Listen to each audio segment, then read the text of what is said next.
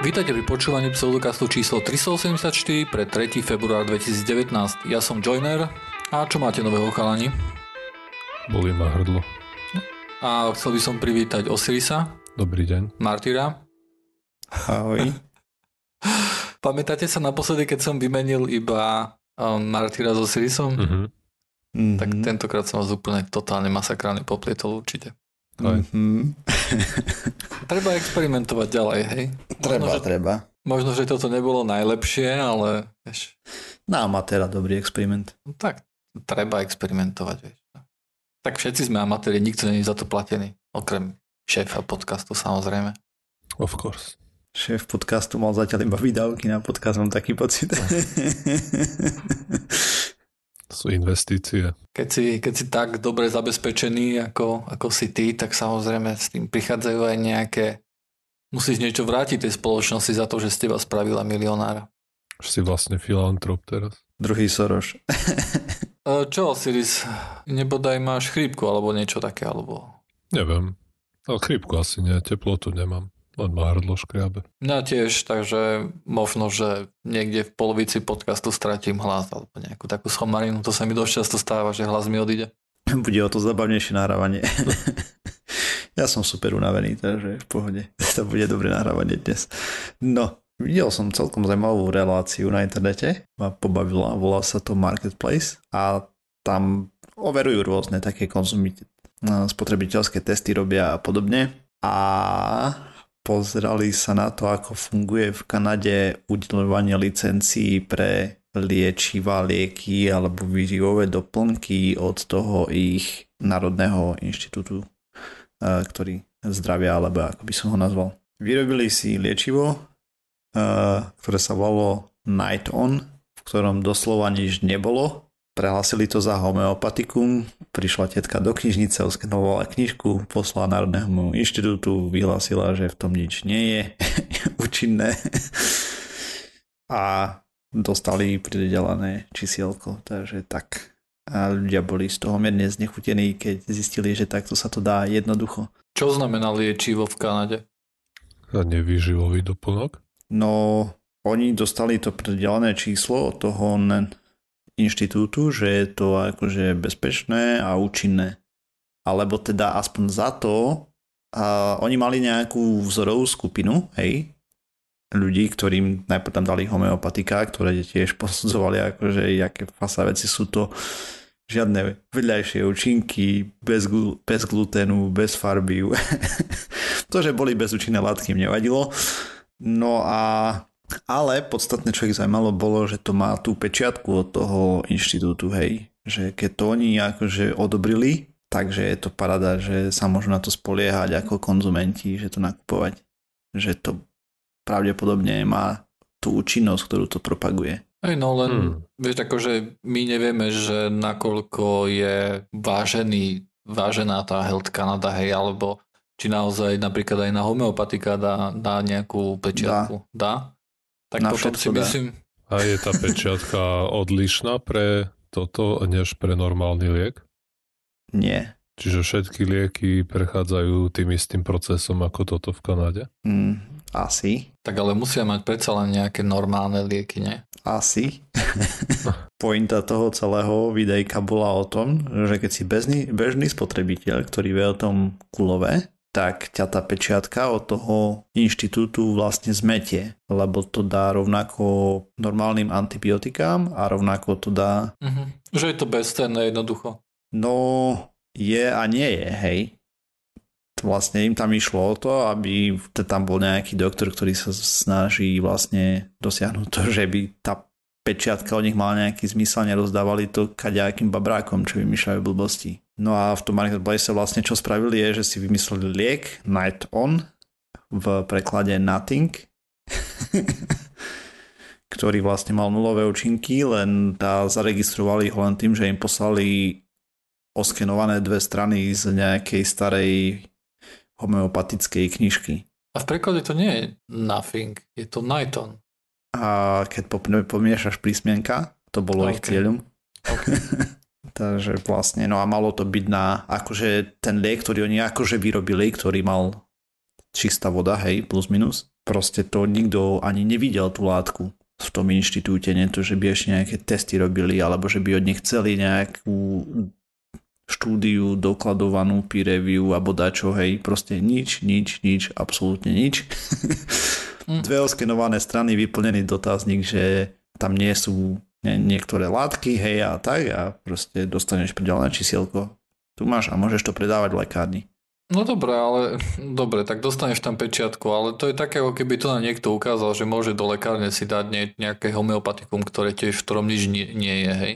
No ale pointa na nás by je... to určite neprekvapilo, hej. Ja chápem, že pointa je tá, že tomu nemôže e, dôverovať zákazník, spotrebiteľ, ale na to nepotrebovali vytvoriť žiadne, žiadny Nighton ani nič také na to, aby to poukázali, hej.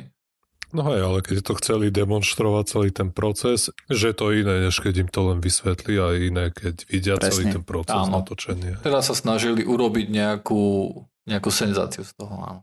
Okay. Potom sa snažili rozprávať s ministerkou zdravotníctva, to sa im nepodarilo, takže alebo s ministrom zdravotníctva, nie som si istý, či tam majú chlapa alebo ženu. Akože keby to bolo len o doplnku výživy, tak to, to ma vôbec neprekvapilo, lebo to je štandard, že to vieme, že to nikoho nezaujíma mm-hmm. veľmi. Ale je prekvapivé, keď naozaj to isté, ten istý proces, ešte tam robia lieky a majú tú istú pečiatku, ja rozmýšľam, že teda to tam nebolo vysvetlené, keď tam zaškrtne, že to obsahuje antibiotika, že budú chcieť trošku iné, inú dokumentáciu k tomu liečivu, ako keď tam zaškrtne, že to nemá nič z účinných látok, je nejakých. Aj, akože je mi aj ťažko uveriť, že by boli lieky rovnako regulované ako doplnky výživy v Kanade, lebo to prakticky nikde, tak nikde, nikde nie sú rovnako, rovnako, rovnako regulované. Mm-hmm. Problém je v tom, že, že normálneho zákazníka oklameš tak či tak. Hej, kde musíš tam dať nejak presne špecifickú vec, ktorú musíš dokazovať a niekto, kto sa do toho nevyzná. Že bežný človek, keď na jeden liek napíše, že znižuje horúčku a na druhý pomáha pri znižovaní horúčky, tak právne je to niečo úplne iné, ale bežný spotrebiteľ si to vyloží úplne rovnako. Alebo hej, tomu rovnako. Ale aspoň to nebude mať pečiatku od ministerstva, že hej, stojíme za tým tvrdením. No, to, to, to, by nám, to by pomohlo nám, hej? Aj. Ktorý by sme uhľadali, ale akože v prvom rade by malo byť, podľa mňa to gro problému je stále to, že v lekárniach sa predávajú také bullshity, hej? No to je ďalší, ďalší problém s tým. A do lekárne chodia ľudia a si tam kúpia aj kľudne nejaký, nejaký drahší produkt, lebo predpokladajú, že tá kvalita je tam nejaká vyššia, hej, pričom mm-hmm. To vôbec nemusí byť pravda. V minulom podcaste sme sa rozprávali o Danin Krugerovom efekte. Žiaľ, časť nakoniec vyšla, mala nejakých, neviem, 23, možno 27 minút. Myslím, že nejakých 20 minút z toho bolo, bolo vystrihnutých. Uh, takže sa ku tomu tu budeme musieť trošku vrátiť. A začnem tým, že vám budem dávať nejaké otázky. Dobre. A môže začať Osiris, hej? Yes. Budeš musieť jednoducho ohodnotiť, že nejakej priemernej populácii, ale nechcem akože od teba len jedno, jedno číslo, kľudne môžeš sa o tom aj viacej rozprávať, mm-hmm. ale chcem, aby si sa nejak ohodnotil sám seba. Hej? Okay. Takže prvá otázka. Ako veľmi poznáš Dunning-Krugerov efekt? Hmm, hovorí, že v porovnaní s bežnou populáciou. A... Povedzme. Môj, môj sa nad tým zamyslieť aj tak, že v porovnaní s ľuďmi, ktorí sú podobní tebe, hej, napríklad. V porovnaní so skeptikmi napríklad. OK. Um, ako keby sme to dali od 0 do 10, tak by som povedal trebars uh, 7.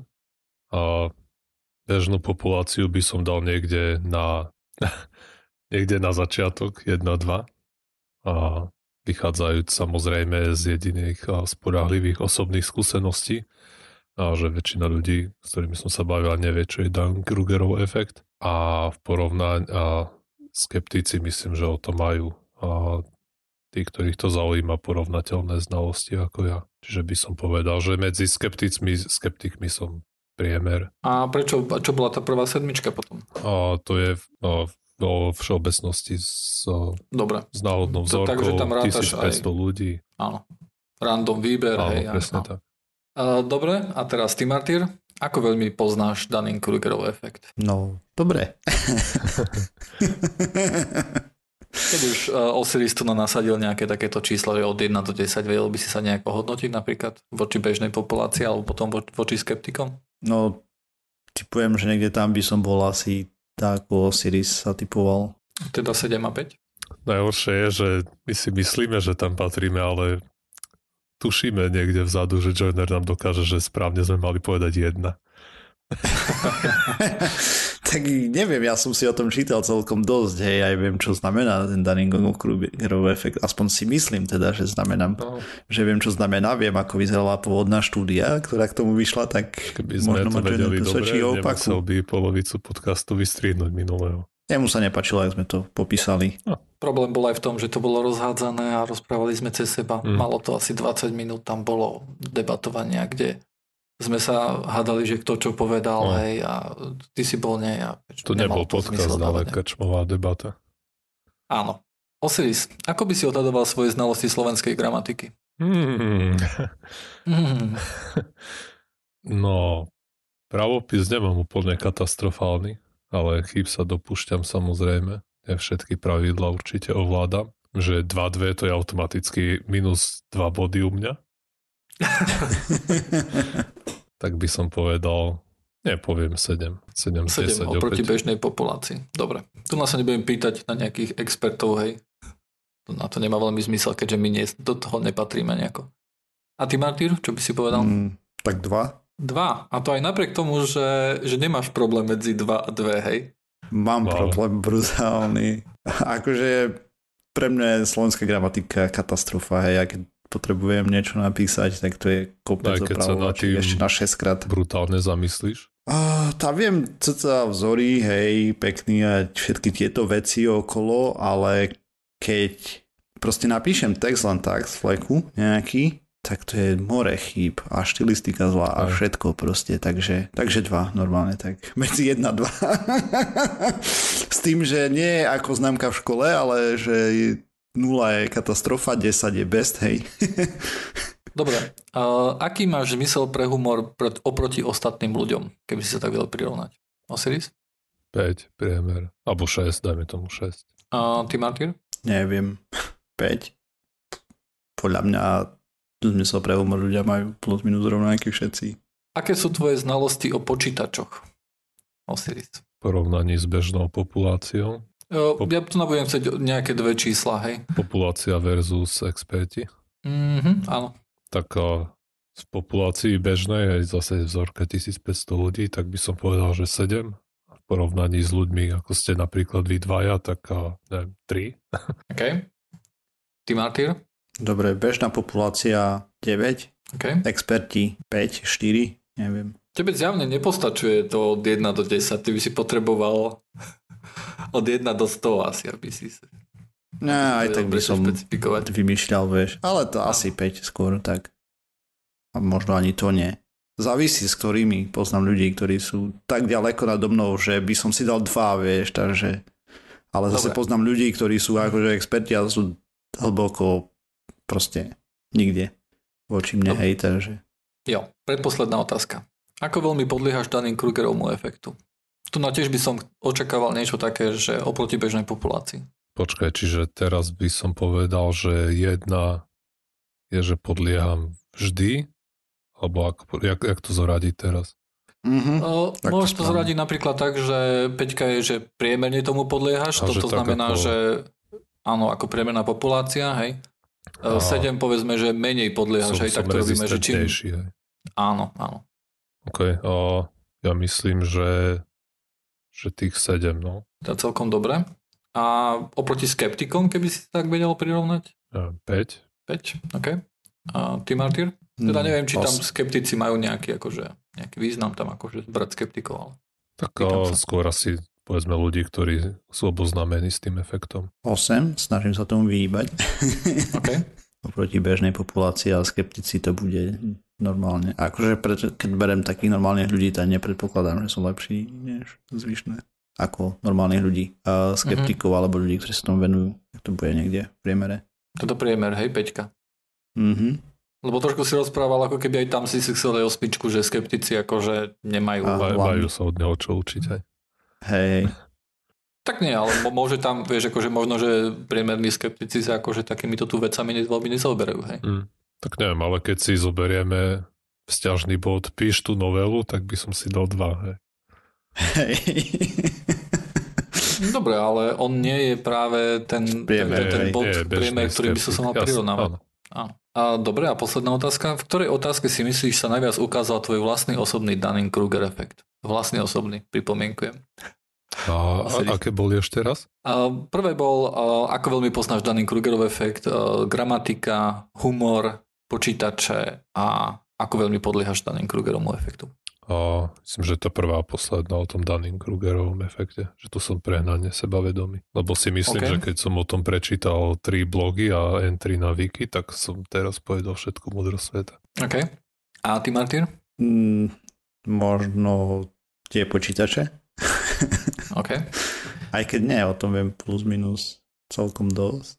No ja, Á, možno, fajn. vieš, si sa podhodnotil, lebo máš na deviatku a podľa toho efektu. Ne, si nemám sa- na deviatku určite. viem, viem, koľko o nich neviem, takže... A to je tona proste, takže...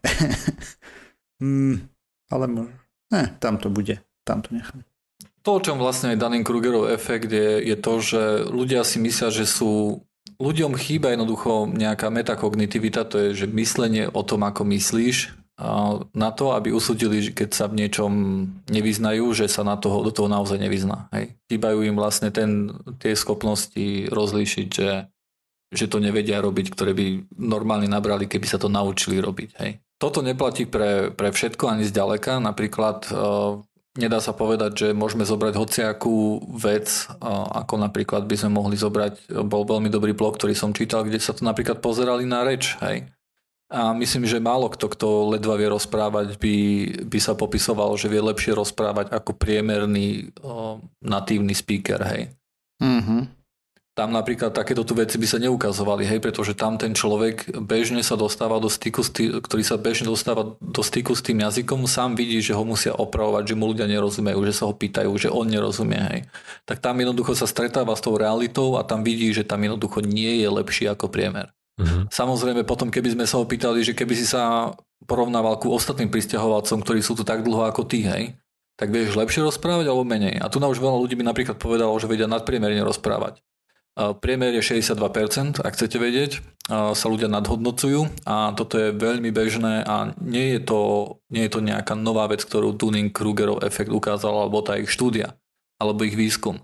Tých 62% sa ukazuje, že jednoducho, keď sa ľudí pýtaš na nejaké široké um, spektra vecí, hej, uh, napríklad, že akí sú šikovní, alebo nejaké také veci, ktoré sú relatívne ťažko kvantifikovateľné, tak ľudia sa väčšinou uh, dávajú nadpriemerne. Hej. Mhm, je to je tá ilúzia superiority sa tomu Áno. dáva, ne? Jednoducho každý si povie, že nie som predsa hlúpy, hej. Nie som Takže- priemer, som trošku lepší. Áno. To isté uh, sa ráta napríklad aj uh, vodiči, hej, ve- väčšina vodičov si myslí, že sú nadpriemerní, aj keď samozrejme väčšinou to akože matematicky tak nemôže výjsť. Potom samozrejme nie je toto stále platné, sú obory, sú veci, v ktorých napríklad ženy sa hodnocujú horšie ako je priemer, aj napriek tomu, že majú výsledky totožné ako muži a to sú napríklad pri o tom, ako, koľko vedia o vede, keď sa robí nejaká štúdia, kde sa vlastne pozerajú na to, že dajú im nejaké testy, ktoré sú normálne ohodnotené, hej, že normálne vidí, že toto je správna odpoveď, toto je nesprávna odpoveď. Tak ženy napriek tomu sa, aj keď majú rovnaký výsledok ako muži, tak ohodnocujú svoje výsledky horšie, ako, ako je ten priemer a horšie ako muži celkovo. Takisto napríklad tieto veci, že ľudia sa nadhodnocujú, väčšina z týchto štúdí, aj Dunning a Kruger vlastne boli robené v Amerike a podliehajú tam nejakým sociálnym zvykom, ktoré tam sú. Samozrejme, keď sa pokúsili zopakovať túto vec v Japonsku alebo v nejakých azijských štátoch, napríklad v Číne, tak tam sa ukázalo, že tam je práve opačný efekt. Ľudia predpo- predpokladajú, že sú podpriemerní hej, v niečom. Mm. Um, súčasťou tohto Dunning-Krugerovho efektu je aj to, že ľudia, ktorí sú naozaj experti, podceňujú vlastne svoje schopnosti a je to hlavne kvôli tomu, lebo očakávajú, že nejaké základné vlastnosti, ktoré oni nadobudli sa tie roky, tak majú aj ostatní hej, a zabúdajú na to, že ich ako, ako si majú. To je presne ako medzi nami ITčkármi je celkom bežné, že si po, každý povie, že no tak toto by vedela robiť aj opica, hoci kto, však stačí len googliť error a nájdeš rýchlo odpoveď, nie? V skutočnosti, keby si na toho, za to niekoho naozaj posadil, hej, to vidíme napríklad, keď vysvetľujeme niečo našim mamám, tak aj napriek tomu, že im povie, že toto len googli, tak aj tak sú, akože nepomôže im to, hej. Pretože nemajú tie schopnosti, ktoré máme my a ktoré my považujeme za základné. Preto napríklad sa rozčulujeme, hej, alebo čo keď niekomu niečo vysvetľujeme ohľadom počítačov, alebo ohľadom hoci čoho. Hej, normálnej populácii, ktorá jednoducho tomu nerozumie. Tu na vidím aj pri vašich odpovediach napríklad, že aké sú napríklad znalosti o počítačoch Osiris tu ohodnotil 7 oproti bežnej populácii. To určite podľa mňa nebude pravda, hej. Keď si zoberieš desiatich ľudí náhodných, tak predpokladám, že, že obaja ste si mohli dať desiatku. Nemám na to samozrejme žiadne štatistiky, pretože také štatistiky mm. nemám, ale treba si zobrať, že koľko ľudí jednoducho nemá šajnu o počítačoch, hej, a vedia si ho zapnúť a ísť na internet a to je asi všetko, hej. Hm. Um, takže tu by som povedal, že obaja ste sa uh, podhodnocovali. Keby sme to vzali štatisticky počet informatikov versus počet ľudí. Áno, tak... presne. Hm. Závisí, či sa hodnocuješ voči náhodnej vzorke zo Silicon Valley, alebo z celou populácie napríklad. V Silicon Valley to tiež nebude nejaké svetlé, by som povedal. Hey, ja akože určite to, to percento vyššie, ale... A ľudia, mm-hmm. ktorí donášajú ovocie a neviem čo všetko, tak tých bude aj tak napriek tomu viacej, hej, ako tých IT Hej, dajme tomu, že v Košiciach v IT pracuje 5000 ľudí, hej, a v US pracuje 20 tisíc. A to si neberieme ostatné obory, hej. Hej. Uh, dobre, potom potom som sa vás na aj pýtal, že ako si myslíte, že veľmi podliehate daným Krugerovmu efektu. Pýtal som sa to kvôli tomu, že ukázalo sa, že daným Krugerovmu efektu sa dá predísť, hej. Samozrejme nikto nevie 100% presne, že na ktorom percente je, ale ide o to, čo, to, čo najmenej znížiť, aby si vedel sa niekde zaradiť, že aký si dobrý. A tam sa vlastne ukazuje to, že ak ľudí naučíš logické odôvodňovanie a logické riešenie problémov a učíš ich napríklad e, veľmi dobre naučiť ich trošku ten e, skill, o ktorom vlastne sa snažia nejakým spôsobom seba ohodnotiť. Zručnosť, hej. hej no. Nejakú zručnosť, hej. To znamená, že keď niekoho, vieš, niekomu dá, že o, ja som najlepší programátor na svete a potom mu dáš nejakú úlohu a snaží sa ho niečo naučiť, hej, niečo ho hej. učíš, tak v tom momente začne byť presnejší, hej. Mm-hmm. V tom, Hneď že, uvidí. Že, že, že, že aký že... je dobrý, hej. Že čo všetko nevie. Áno. Začne vidieť, čo všetko nevie, ale pomáha aj, samoz, aj, aj samotné logické odôvodňovanie a riešenie problémov. Hej. Ja som sa snažil nájsť nejakú štúdiu napríklad, že či znalosť daným Krugerovho efektu má nejaký protekčný efekt, hej, jednoducho, že budeš sa tomu vedieť lepšie vyvarovať. Mm-hmm. A žiaľ takúto štúdiu som nenašiel, takže som dal nejaké otázky vám a máme vlastnú malú štúdiu. veľmi malo, veľmi malo priam úplne bezvýznamnú štatistickú vzorku máme. um, dobre, hovoril som o tom, že veľa ľudí si vlastne myslí o, seba, že, o sebe jednoducho, že ja nie som hlúpy a preto, si, preto sa jednoducho nadhodnocujú veľmi často. Alebo v prípade nejakých expertov tak sa niekedy podhodnocujú. Je to tam nejak, jedna veľmi zaujímavá vec, ktorú som čítal a to je tá, že Dobre, už len chvíľku, lebo strácam hlas.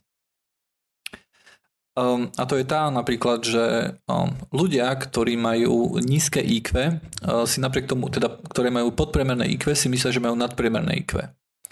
Ľudia, ktorí majú nadpriemerné IQ, si myslia že skôr, že majú uh, podpre, nie podpriemerné, ale skôr priemerné, alebo si hodnotia nižšie, ako v skutočnosti majú veľmi často ale tu by sme si povedali, že OK, toto je daný Krugerov efekt, takisto sa zobrazuje.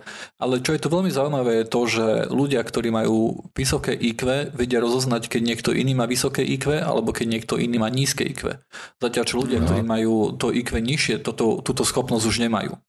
Takisto sa predpokladá, že tieto veci sú aj ohľadom daných Krugerovho efektu a to znamená, že nejaký expert vie lepšie povedať, že áno, ty si expert a nie, ty vôbec nevieš, o čom rozprávaš. Hej? Napriek tomu, e, naproti tomu niekto, kto sa do tej problematiky nevyzná, tak e, túto schopnosť nemá. On jednoducho nevie povedať, že ty si expert a ty nie. Akože aj keď e, to je expertíza nie je z ich odboru. Uh, tak si to myslel? Nie. Nie, nie, nie, nie, nie. Pre, pretože, v obore. Uh, musí byť aspoň blízke tomu oboru a každý z nás sme nie, máme veľa častí, kde sme neschopní jednoducho, hej? Áno. Hej. A všetci Moje hranie to... na gitare, neviem ani ako sa struny volajú, nie to ešte. A možno, že keby si sa mal ohodnotiť, hej, tak by si sa hodnotil, že no jasné, že Nula. viem to katastrofálne, hej, by si povedal, že 10%. A v skutočnosti si len nula. 2%, hej. Alebo 0 Ja úplne, že najhoršie, hej. Ja viem, že som nula tam. Takže tam jednoducho sa ukazujú nejaké veci, že ten Dunning-Krugerov efekt, tým trpíme vlastne aj všetci, možno, ale nevieme presne, pretože štúdie sa samozrejme nerobia na jednom človeku, hej. Ja neviem, mm-hmm. či ja Mhm. podlieham Dunning-Krugerovmu efektu. Pravdepodobne áno, pretože keď sa pozrieme na celú populáciu, tak áno. V niektorých oblastiach určite. Áno, neviem v ktorých, hej. Mhm. Pretože ja som ignorantný vo veciach, neviem, že ktoré veci neviem. To je základný problém, hej. A ešte som chcel trošku rozprávať, ale začína mi fakt odchádzať hlas. Takže poďme ďalej. Poďme. Chcem porozprávať o tom experimente 500 ročnom, neviem, či ste o ňom počuli. Nie. OK, takže škótsky vedci sa zbláznili, alebo teda zďaleka nie, ale prišli s veľmi zaujímavým konceptom. Naplánovali experiment na 500 rokov a experiment začal v roku 2014 a teraz sú prvé výsledky z neho. Prvé percento je za nami. a Tak ten čas letí. Hej, hej. A teda položili si jednoduchú otázku. Ako dlho prežijú baktérie v izolácii? A na základe toho navrhli experiment. Takže k tým otázkam sú ďalšie doplňujúce. Aká je miera straty vitality baktérií, akú, aká matematická funkcia popisuje ich umrtnosť počas dlhých období. Umrú niektoré skôr a nechajú len tie schopnejšie prežiť dlhšiu dobu. To sú akože nejaké ich premisy. A teraz čo spravili? Zobrali si baktériu Bacillus subtilis, to sú vlastne tyčinkovité baktérie, nachádzajú sa napríklad v pôde, ale aj v ľudskom čreve. Ich spory v rovnakých koncentráciách rozdelili do skumaviek, kde tie skumavky budú počas prvých 24 rokov ich otvárať každé 2 roky otvoria jednu skúmavku, aby preskúmali vlastne, ako sa darilo vzorke a plus nejaké testy sa robia s tými vzorkami, dostanem sa k ním a po tých 24 rokov potom budú otvárať už iba každú jednu skúmavku každých 25 rokov. Na, navyše na každé to 25. výročie je inštrukcia pre nasledujúce vedecké týmy, ktoré to budú robiť, aby inštrukcie skopírovali alebo prepísali podľa aktuálneho technického pokroku a hlavne v aktuálnom jazyku, ktorý sa bude používať. Lebo vieme, že jazyk sa vyvíja. Ja mám doma knižku z roku 1890 Slovensku, alebo tak nejak, ja som si istý presne. A je skoro nečitateľná pre mňa. Uh-huh. Uh-huh. Hej. A teraz k čomu sa dopracovali? Teraz v tom prvom období. No, A, takže zatiaľ sa ukázalo, že za tých... Vôbec nedávajú žrať, tam ich len proste zavreli a Áno, fungujú. to sú spory. To nie sú živé baktérie už. Hej. No ako oni sú živé, ale vieme, že baktérie sa vedia premeniť na spory, keď majú nepraznivé podmienky, aby prečkali obdobie. Napríklad, keď je príliš zima, teplo, sucho, alebo proste sa im nedarí. sa vedia zakukliť. Áno. Oni uh, vytlačia vodu zo seba, či ako to presne funguje a Aj, aj.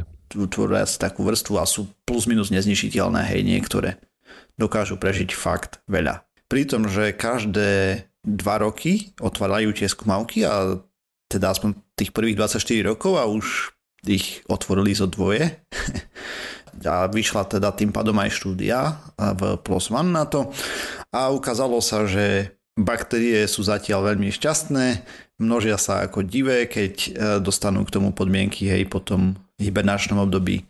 Takže avšak vybrané baktérie uh, z každej skúmavky, vlastne tam je ich celkom dosť, hej, v jednej skúmavke uh, boli tam aj nejaké čísla, že koľko to tam je tá populácia, ale to boli miliardy, takže whatever.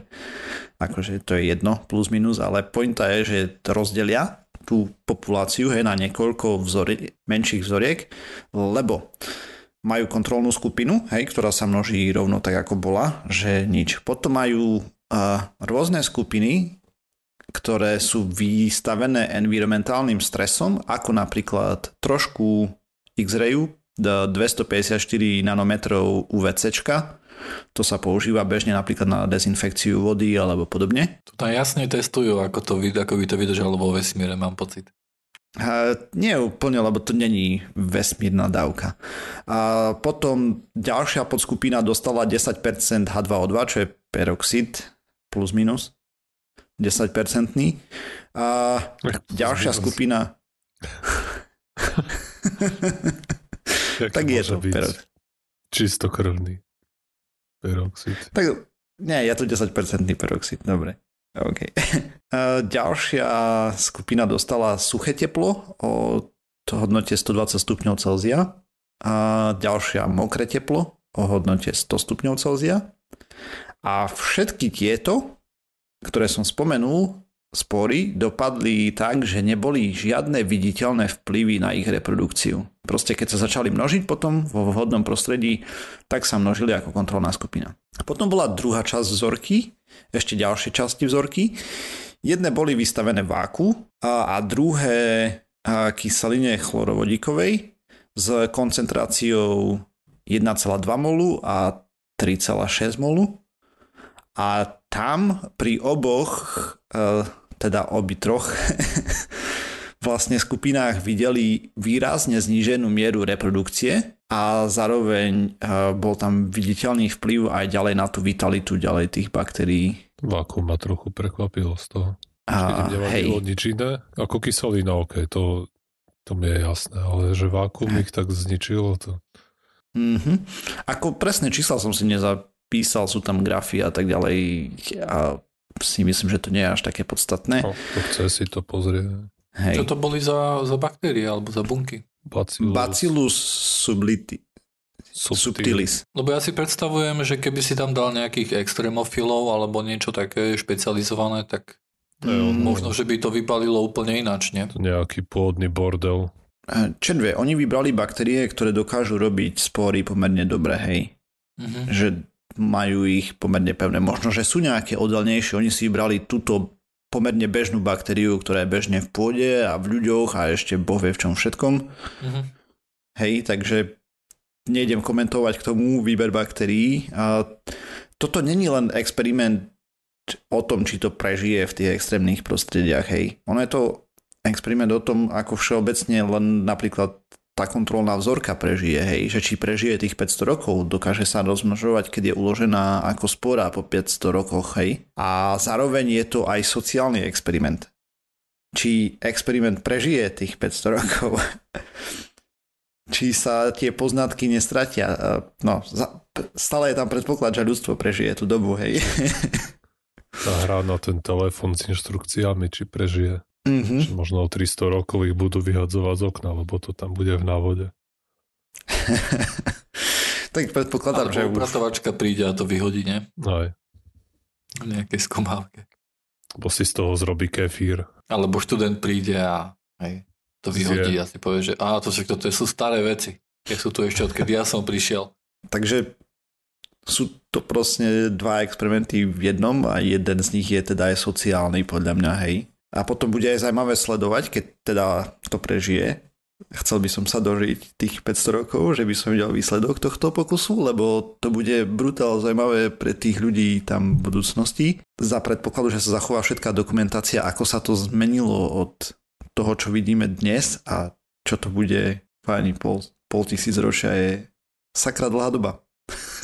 Možno pol tisíc ročia už vieš to len otvoria si že koho to zaujíma. Áno, to pravdepodobne to... Inde, hej. hej.